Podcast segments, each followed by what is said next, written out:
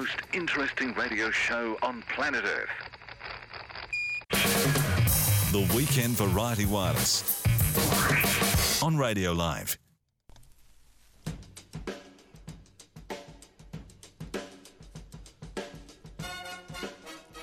A fresh Outsider's Tale tomorrow night from 11 o'clock with Gerard Hindmarsh. Do visit the audio archive for his Outsider Tales. I make special mention of this because I had a little weep.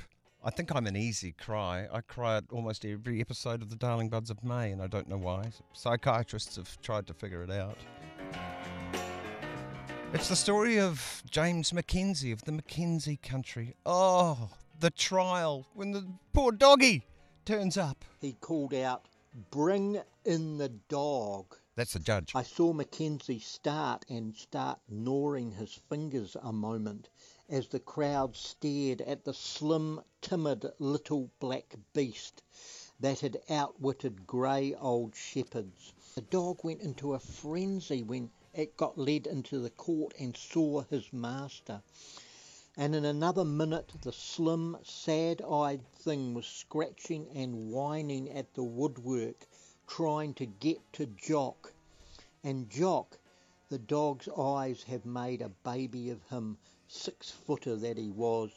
The tears began running down and lost themselves in his red beard as he said over and over, "Hey lassie, poor lassie, they got you too. Leave the dog to me, she was mine. She was doing no harm to nobody, and she was a good friend to me that has no other. Leave me the poor beastie. I'll make your roads, I'll break your stone, I'll call myself thief, but let her stay. Let me have her." Aww. The old man, the sheep rustler, and his faithful dog, Friday, both in court. And the dog, oh, oh, oh. Yeah, it's a tearjerker. That's tomorrow night after 11 o'clock. James Crute could save you hours and hours of wasted time in your life by reviewing movies. That's what he does. We're having a look at a Disney thing, Christopher Robin, and also a documentary on an Aussie sports star, Wayne Gardner, who is ace on a motorbike. That's up next. Good evening. You're tuned in to the Weekend Variety Wireless. At the Movies with James Crute on Radio Live.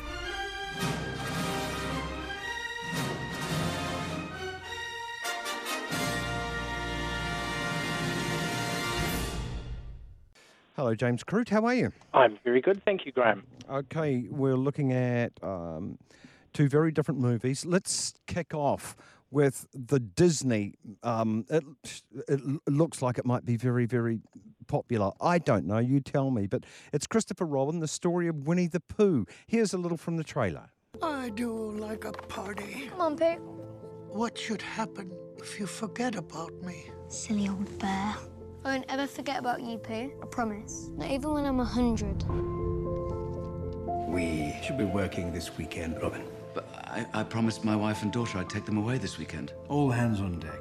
You won't be coming to the cottage. Well, it can't be helped. Your life is happening now, right in front of you. What to do, what to do, what to do. What to do indeed. Pooh? Christopher Robin. No. The tree I remember was in the countryside, not here in London. There's no opening. I suppose it's where it needs to be. Well, that's a silly explanation. Why, thank you. Pooh, why are you here? Oh, yes, I need your help. I've lost all of my friends. A non-animated fantasy thing of Winnie the Pooh, a very, very famous story, James? Yeah, well, I guess this is a bit like Hook. In that it was like the Spielberg movie. This is Christopher Robin all grown up. So it's essentially a fantasy rather than the story itself. And it's funny that it should come out sort of 12 months after we had Goodbye, Christopher Robin, which was all about A.A. Milne and the actual, I guess, biography, if you like. Oh, right, yeah, okay. Maybe one spurred the other. Who knows? Or it could be a coincidence. But well, one, of course, is Disney and one isn't. It's interesting because people who watch the trailer or go to see the film will notice that the animation, well, the live-action animation, if you like, is more like the original Shepard drawings rather than the Disney-fied Pooh that was sort of introduced in the 60s. Yeah, true. It's got that sort of your rough, worn old teddy bear, if you still have one, isn't it? Yeah, it's got that lovely plush about it, but the kind of well-worn, mottled almost. Yeah. Okay, now the basis of this, he's hasn't forgotten them and is imagining or seeing that these things are here and revisiting his childhood. But the background to this, it sounds to me from the promo, all work and no play stifles your imagination or something like that? Yeah, pretty much. And, of course, there are lots of people who have theories about what the original House at Pooh Corner and the other stories by A.A. Milne were, because he'd had a terrible time in World War One and come back with basically PTSD. And so there are some people who argue that each of the characters, Eeyore, Pooh, Piglet, is a different form of mental illness. Oh, really? Well, you think of Eeyore's kind of gloomy sort of thing. And Piglet is kind of hyper. Well, no, actually, Tigger's hyper. Piglet's kind of fearful of everything. And Pooh, I'm not sure. Okay. Has this got appeal for an adult audience as well as the kids? Well, actually, I think that's possibly one of its downfalls is it tries to play to both audiences. Oh. I actually think it might have more appeal to an older age group. It definitely takes that idea of A.A. Milne and moves it on a generation, essentially. So, of course, this Christopher Robin, and I can't remember whether it was actually the case, is traumatised by what happened in World War II and feels that he has to look after his wife and daughter by throwing himself into his work, which is for a luggage company who need to cut 20%. And so that's why he's missed this weekend with his family in order to, be able to do what he needs to do in order to save the company and his job. It's just one of those.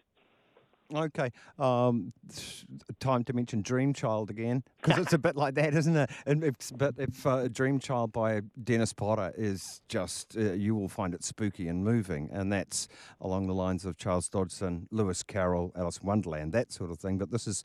And I guess the funny thing is that this is actually directed by a guy called Mark Forster, who did the other kind of famous Lewis Carroll story, which was Finding Neverland with Johnny Depp and Kate Winslet. Ah, okay. So, wheels within wheels. Okay, this is just a matter of taste, very subjective, but it's not something that's ever really worried me before. But, I don't like the voice for Pooh.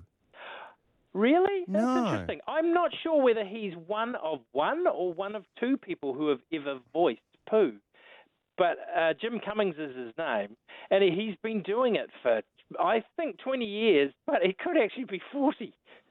Oh, good heavens. Okay, any other famous voices? Who's Eeyore? Brad Garrett, who, of course, was in Everybody Loves Raymond, does Eeyore. Toby Jones is a quite brilliant owl.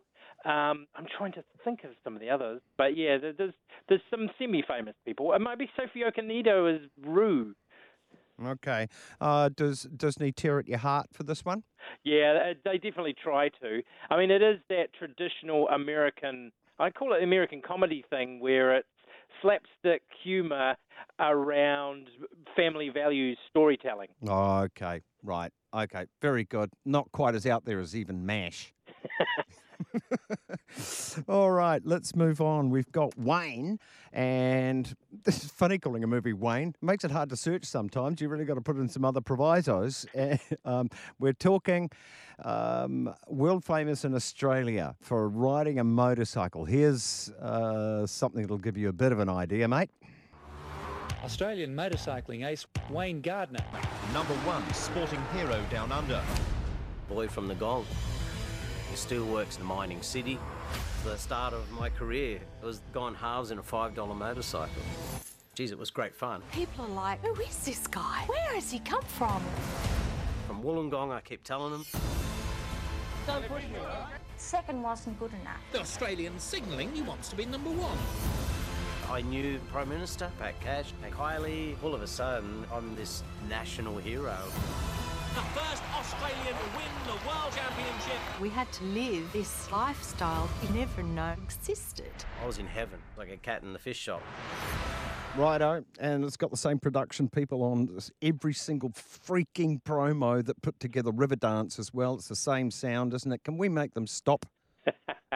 Actually, this is, although it's a very Aussie story, it's actually made by a couple of Kiwi producers. Oh, is it really? Yeah, it's by the same team that made McLaren. Oh. And are doing the upcoming Scott Dixon movie as well, I believe. Okay, Matthew Metcalf has an obsession with motorsport. Right, if it's got petrol, they're onto it. Yeah, exactly. Okay. Look, I think the thing about Wayne Gardner was he was the first Aussie to be a sort of superbike champion, and he really was that kind of Greg Norman, Shane Warne, larrikin sort of style. Okay. And it was the coming of age, I think, of motorbike riding down in this hemisphere, and it had that kind of same rivalry as Prost versus Senna within the Formula One. Okay. So it was him against Eddie Lawson, who I'm not actually sure what he was. He seemed to be a Brit, but he sounded Canadian. Okay. But he was definitely kind of an ice-cool character, and Gardner was this sort of, you know, Jimmy Barnes-ish sort of dude who turned up and was initially hard drinking, hard living, and then he kind of sobered up and lost his mojo a bit, and then rediscovered it. But he just, the movie kind of posits, oh, he needs the occasional bender, and then he's right.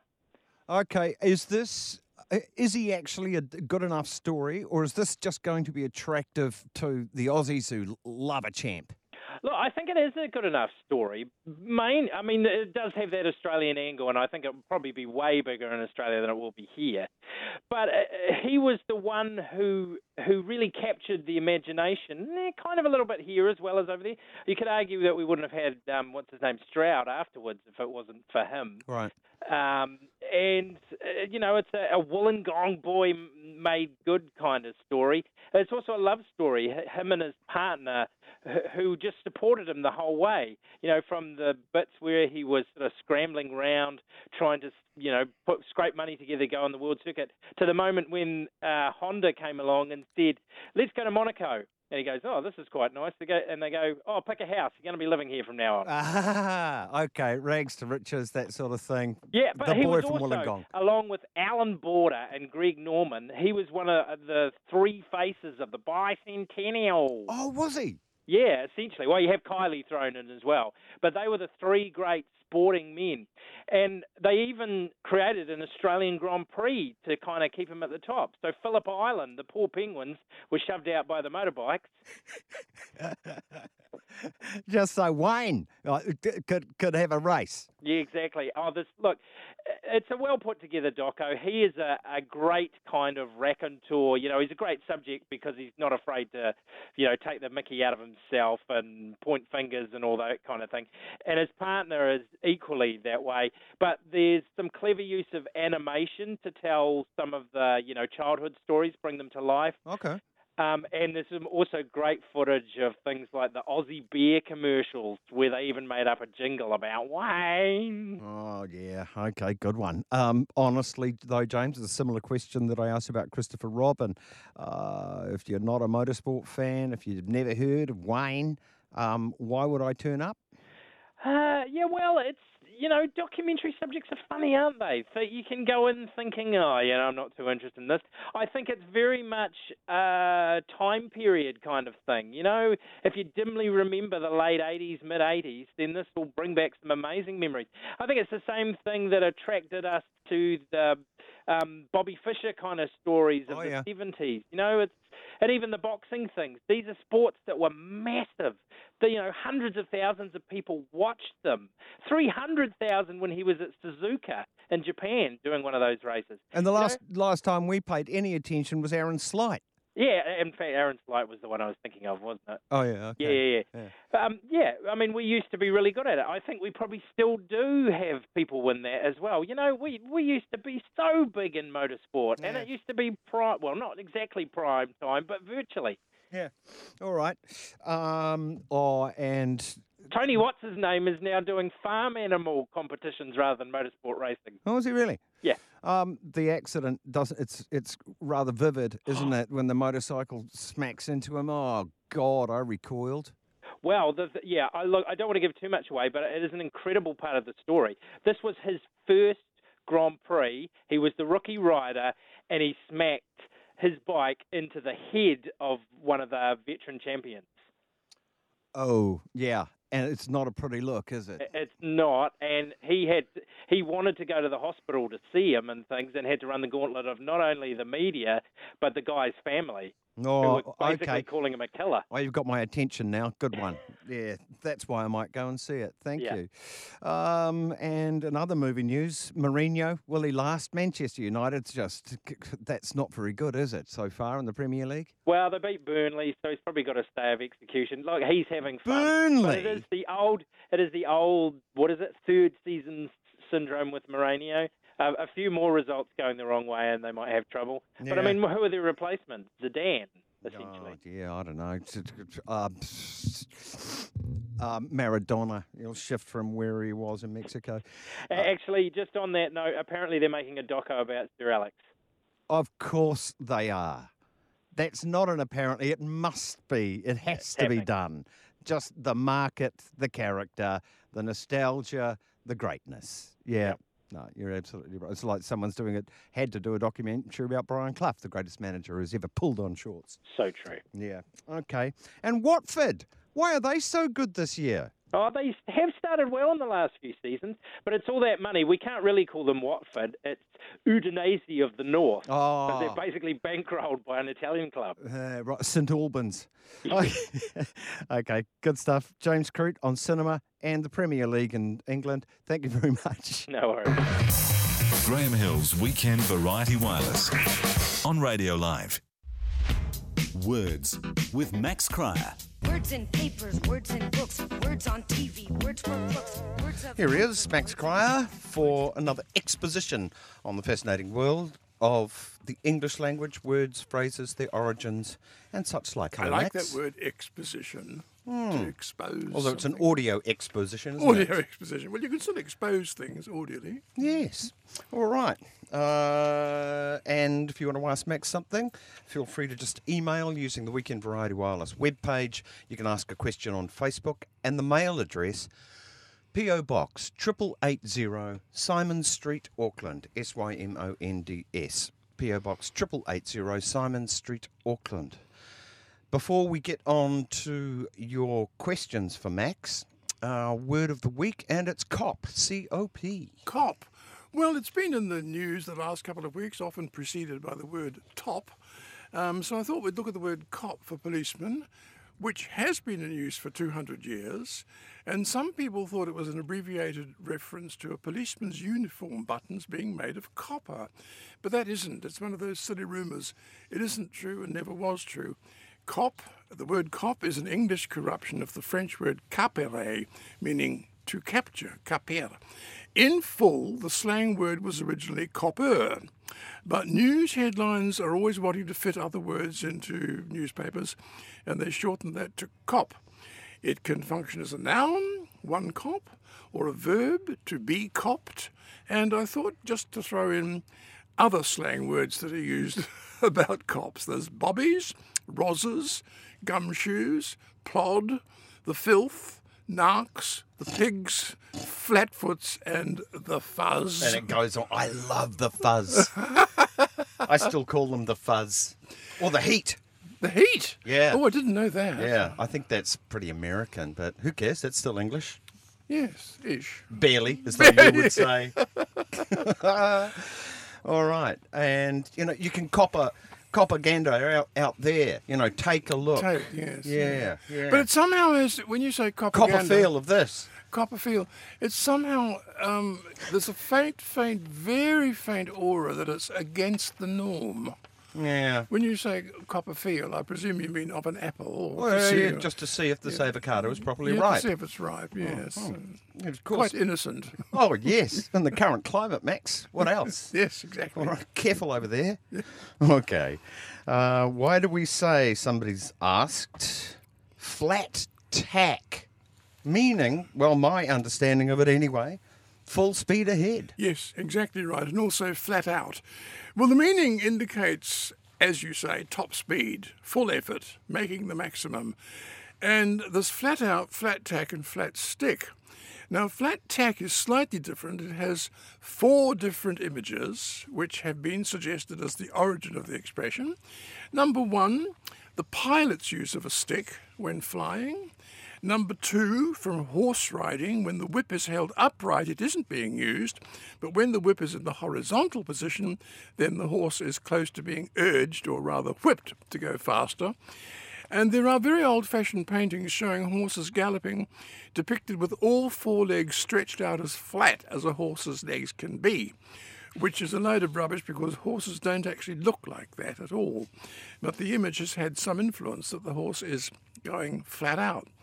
Number three, a listener who worked in Australia in the construction industry was told that there was a flat stick used on the word stick being workers' slang for the jib of a big construction crane.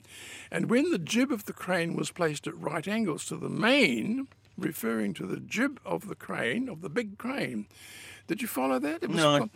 I glazed over, sorry. It's a crane with a jib that sticks out at right angles. I don't even know what a jib is. I'm barely a man. It's an extra piece. So we move to explanation number four. Yeah. The most widely believed origin in most places is the image of being flat out, flat tack, flat stick. Yeah. It's the car accelerator, which sits at an angle and gets more flat as it's pushed down, and then it becomes flat to the boards when it's parallel to the floor of the vehicle, modified over time to flat out. Well, that's all very well, but that can only have happened since cars became commonplace. Right. Now, we've still got flat tack. Now, flat tack has the same meaning as all the others. It does not seem to be associated with an accelerator, but it's a shortened version. I love this one. It's a shortened version of flat as a tack, because when a tack has been hammered in as far as it will go, it is flat, unlike other forms of nail which have a head. Oh, do you get it? Yeah. Now, Australia has several other versions. They have flat out like a lizard drinking. Well, that's nice. Which is fair enough. Or flat out like a lizard on a log, which, of course, is ironic because a lizard on a log is generally motionless. So it could be an ironic way of saying a person is not actually very busy. Now, there's plenty of other expressions that use flat. We've got flatty, with the shoes with a low heel or no heel. A punctured tyre is a flatty. And it's an abbreviation of a New Zealand flatfish. Oh. You go and catch flatties. You flounder? Yes. Oh, nice. Okay. Gosh, I love a flounder. Yes. It's amazing the amount of times during this piece, Max, we get hungry. Well, yes, it's food is a never-ending source of peculiar uses of words. Yeah. Oh, it's just that lovely flesh that just glides off the bones. And I like the roe. Flounder roe. Oh. Oh, it's so yummy. I want one now. Well, it's a bit difficult on a Saturday night at this time, but maybe, you'll have your luck. Yeah.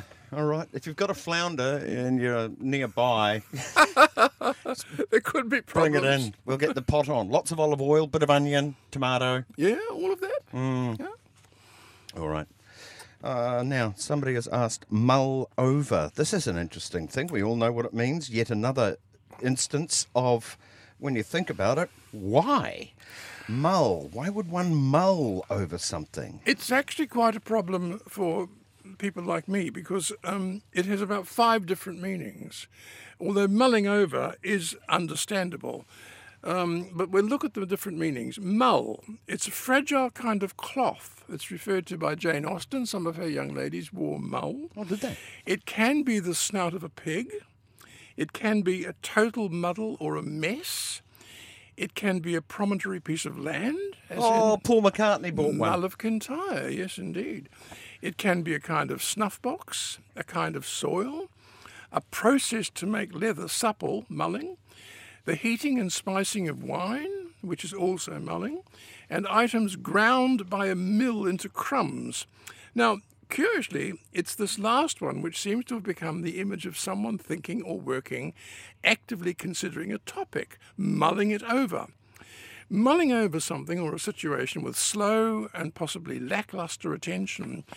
That's been used since the 1850s, and it began to be used to indicate, quote, allowing a problem to be resolved by inaction, to let it stew, End of quote. Now, the grinding of a mill seems to be the ancestor of that use of mull, to consider slowly, as in to mull something over, consider with care, turn over in one's mind, examine in detail. Now, originally, when it was used as a mental process, mull always had mull over, as the mill rolled its big wheel over the grain or whatever it was grinding. Oh. And sometimes newspaper headlines, looking for brevity, either left out over or wrote just mulled. And so it's a fairly logical, acceptable way of saying what mulled over has come to mean, or just mulled. Okay. I prefer mulled over. Mulled over, same here. And it's quite a new country as well after the fall of the Soviet Union. What is? Moldova. Oh, that's Moldova. All right. We shall take a short break, and when we return, we'll be addressing a country mile.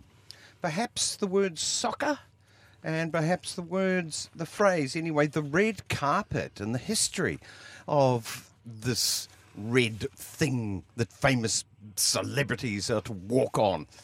I'm sure that'll be a fascinating story. And more besides, with Max Cryer here answering your questions on words, their origin and meaning. Life, the universe, and everything in between. Graham Hill's Weekend Variety Wireless on Radio Live. Max Cryer, here he is, fossicking through the books of a week, answering, where possible, questions about phrases and words in the English language, where they come from. And we all pretty much, I'm sure, understand what a country mile kind of means, but a mile is a mile is a mile, Max. Well, yes, that's why the word means is not quite right, Graham, because we know what a country mile signifies, but it is, as you so rightly say, a mile is a mile. But the term country mile somehow seems to me that a mile in the countryside seems to be longer than an ordinary, real mile. It's a very old term. It's so old that age and origin can't be pinned down exactly, but it's believed to be because people in country areas lived further apart than in urban areas, often with great spaces of land in between rural properties. So country people were accustomed to travelling considerable distances to visit each other or to transact business.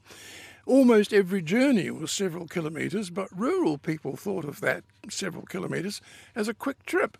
Whereas to urban people, the quick trip of several kilometres in a rural area seemed to be slow and ponderous and bumpy, even though not held up by traffic lights or pedestrian crossings. So they would say a country mile, meaning that the distance was long and hard and much bigger than an ordinary mile. Now, when we say something doesn't come within a country mile, we're indicating that whatever it was missed something by a very long way because of the frequent but untrue concept that a mile in the country is longer than what urban people call a mile. Here's an example. This concept of country mile has been around for a long time. Here's a poem I found, 1829, Frederick de Kruger, and a line of it says, "The travelling coach had set me down within a mile of yon church town. 'Twas long indeed a country mile, but well I knew each field or stile." So he was using that expression in 1829. Mm-hmm. So the term country mile still crops up. Not long ago, I heard a sports commentator say that, quote, "Although two players are clearly leading ahead, one of those is a country mile ahead of the other." Right. And that's on a sports field that has nothing whatever to do with travelling, but the impression was quite clear. Should be really a rural kilometre now, shouldn't it? Yes, I was aware of that when I was doing the work, but I don't hear anybody saying rural kilometre, except you, except I hope they would say kilometre. Would you kilometre rather than kilometre? Well, it is. A kilo is 1,000 metre. Yeah. But we don't always sound things as though, like, from the Greek. Oh, but it depends what level of pedantry you have. Kilometre. You say kilometre. Well, it's kilometre. It's 1,000 metres, so it's kilometre. Yeah. Hmm. Do you say controversy or controversy? I say controversy. Do you? Yeah, because it's controversy. Oh! All right. Let's go for soccer. Well, I don't know why you said that with an American accent, because it couldn't be more British. The word was invented in Britain. It was also one of the first names of what is now primarily known as football. Language commentators tell us that in the early days of the sport among the upper echelons of British society, the usual term for this sport was soccer, because on October the 26th, 1863, a group of teams in Auckland, in England, decided to get together, and they created a standard set of rules which would be used at all matches.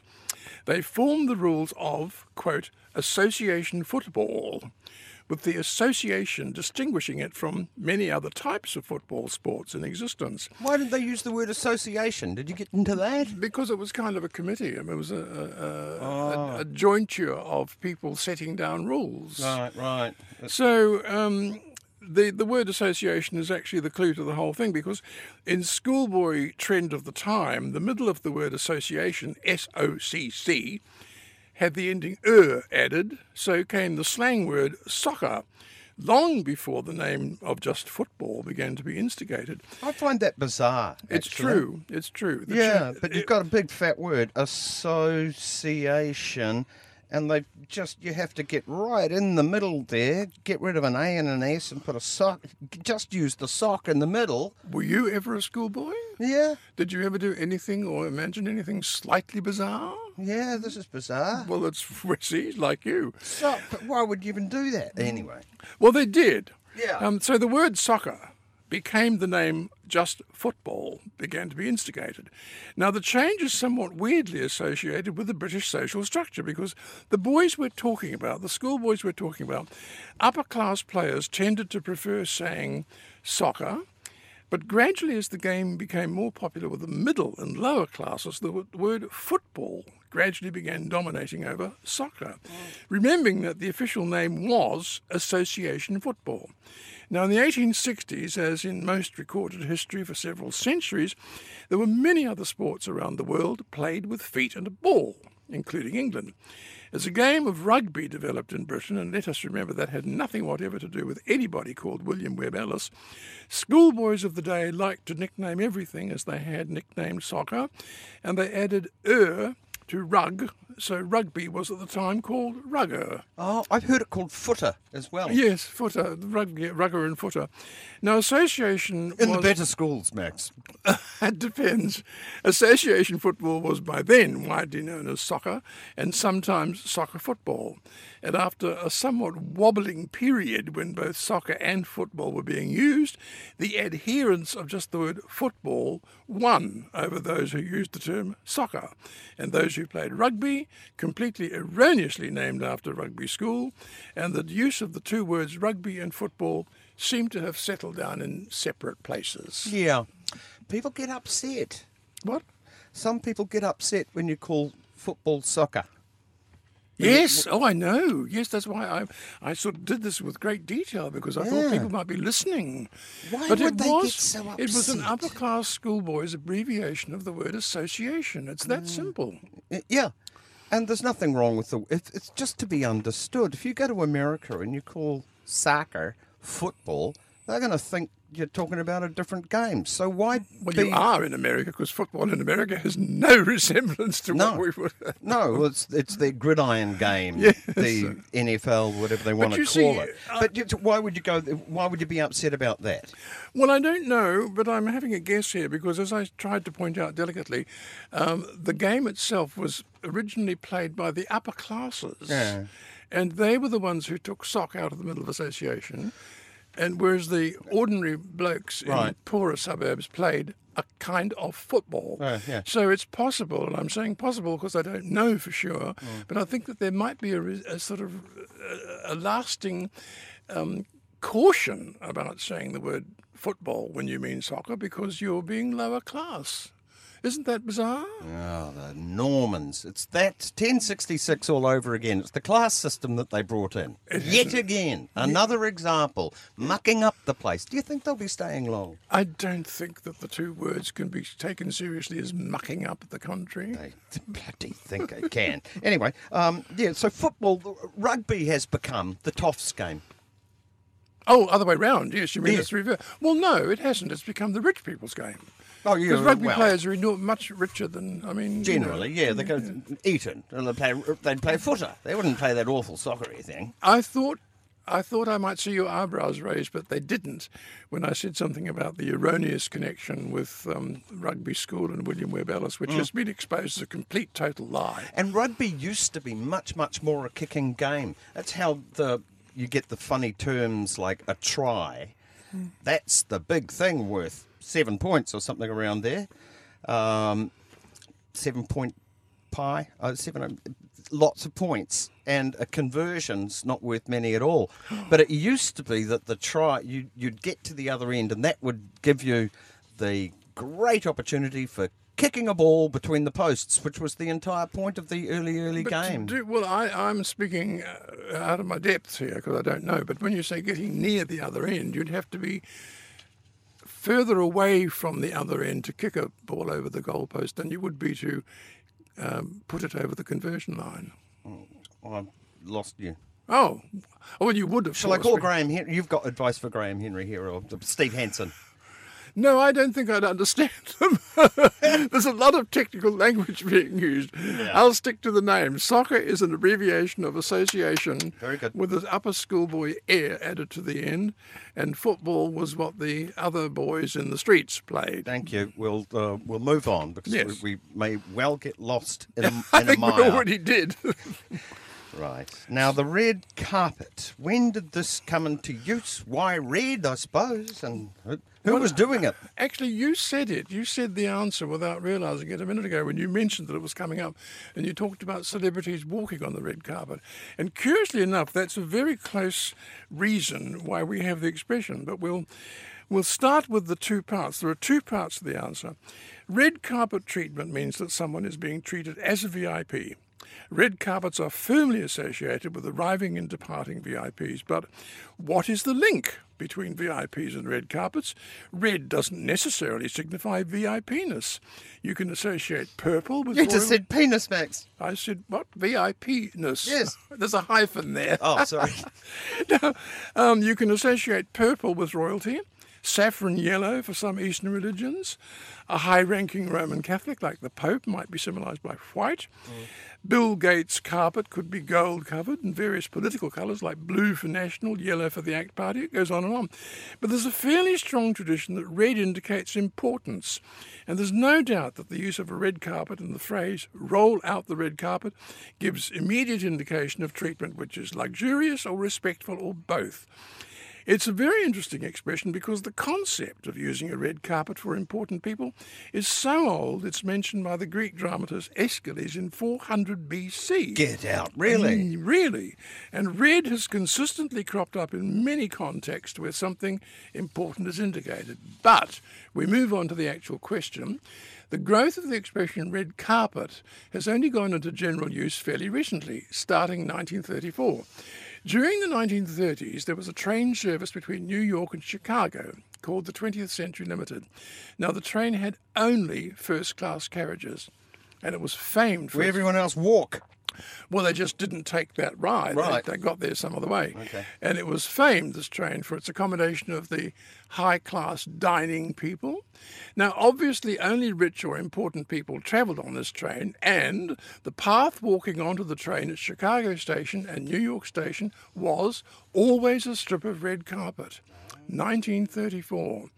So the concept of important people in red had been around for 2,000 years, but the actual phrase red carpet treatment and roll out the red carpet appear to have risen from that train, and it's a very simple advertising trick of laying a strip of red carpet in the station so that passengers felt that they were important, even if they were only rich, which isn't actually the same thing. It rings true that as the beginning of the tradition, because it's the beginning of America becoming more on the rise, very much on the rise in global cultural and also America's obsession with class distinction. I mean, they pretend not to be classless, but here they are putting out a red carpet and a train which only rich people can use. Yeah. And that's not what you think of as America being the land of the free. Anyway, I am looking at the land of free to be as rich as you like. Well, as rich as you can be. I don't think like comes into it. Right. But we'll look at tomorrow's date. 42 years ago tomorrow, a new word was entering our everyday language. For some time, the national government had been considering amalgamating police records and driving licence information and all of the details into a central database. It was considered that this could be achieved by organising a recently available system called a computer. Ooh. And there was considerable public antagonism to this. It was a threat to civil liberties, a sinister real-life tool of antagonism, a similar fictional image of Big Brother, but the government was adamant that such development was necessary to keep track with modern advancements. They did, however, plan to appoint a privacy commissioner who would investigate any allegations which were made about abuse of power.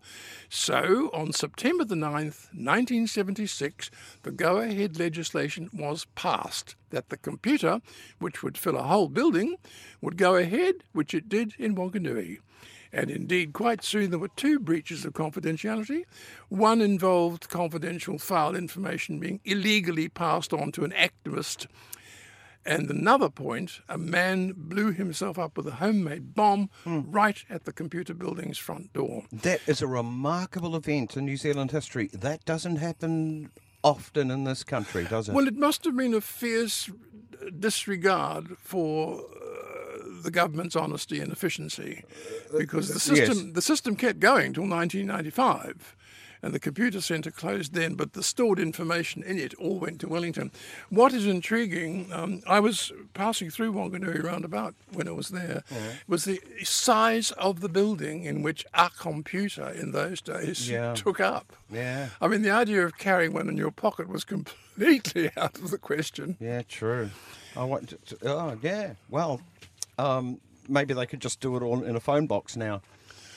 Well, you can carry a laptop, can't you, and do amazing things. The man who killed himself was a young anarchist by the name of Neil Roberts. That's right, he was, yes. And he graffitied on the side of the Wanganui Computer Centre, "We have maintained a silence closely resembling stupidity." Is that so? Yeah. He was quite literate then. Yeah. Some true anarchists are. Yes, but I found that when I came across this, I found it interesting that it was 42 years ago from, well, tomorrow. Yeah. 42 years ago, the word computer was still a dangerous word. Yeah, true. Okay, Max, thank you very, very much. And just a reminder, if you want to ask Max anything to do on the subject matter, the English language, go to the Weekend Variety Wireless webpage. The email clicky thing is... easily seen there, just ask away. Those emails come to me, I pass them on to Max. If you want to ask something on the Facebook page, that's easy enough to do. Just right away, I'll pass them on. And Max will find them in his inbox and rummage through and do the research. Oh, and we didn't talk about Aretha Franklin. A couple of weeks ago, she died. There's been the funeral since and everything. You saw Aretha Franklin at the Grammys. Yes, I did. She didn't sing, and I only saw her briefly, but it was impressive. I remember it extremely well because she had an aura about her which was very noticeable and very memorable at the Grammys, which is saying something, which is filled with number one celebrities and glittering things going on. Mm. But what happened was that there were celebrities coming onto the stage and announcing things and presenting various awards. Mm. And when it was a certain award that Aretha Franklin was to present, she came onto the stage, and I was immediately impressed with the sort of, not humbleness is not quite the right word, but the sort of anti-glamour, pleasant confidence that she had. She just stood there in a sort of rather plain dress, and she wasn't a beautiful woman, but she had an aura about her. Yeah. But the best bit was that everybody in America uses a camera cue from a television camera all the time, right through the Oscars and everything. And she was looking to see for the screen to put the words of what she was to say. Mm. And there was a man standing in front of it. And that's why I remember her so well, because in the most polite kind of way, she said, "Would the gentleman in the green jacket mind moving to the right or the left, please?" Oh, no, this is like someone in front of the sight screen in the Basin Reserve. But it's true, and of course everybody knew what she meant. But she sort of I wouldn't say got away with it because that's not fair. So the bloke in the green coat must have moved because she smiled and then she went into her speech because she could see the screen to read it. Right. But in a glittering evening with every star you've ever heard of, I do remember 5 minutes of Aretha Franklin on stage, even when she didn't sing. She had the X factor. Yeah, yeah. She's got something. She had something, all right. And how was the after party? Did you go to Paul McCartney's place after that? Paul McCartney doesn't have a place in Hollywood. He's in a hotel. All right, Max. He was sitting next to me. Does that count? Was he really? Matt, but Paul McCartney was sitting next to you. Yes. What did you chat about? Well, the chatting's not a sort of practice at an event like that because you're watching what's happening and watching Aretha Franklin saying, "Well, the man moves so she could read the cue." Right, okay. Far out. When was that? Can you tell us? Oh, gosh, 19-something. Spot on, Max. Thank you very much, Max, and we'll talk again soon.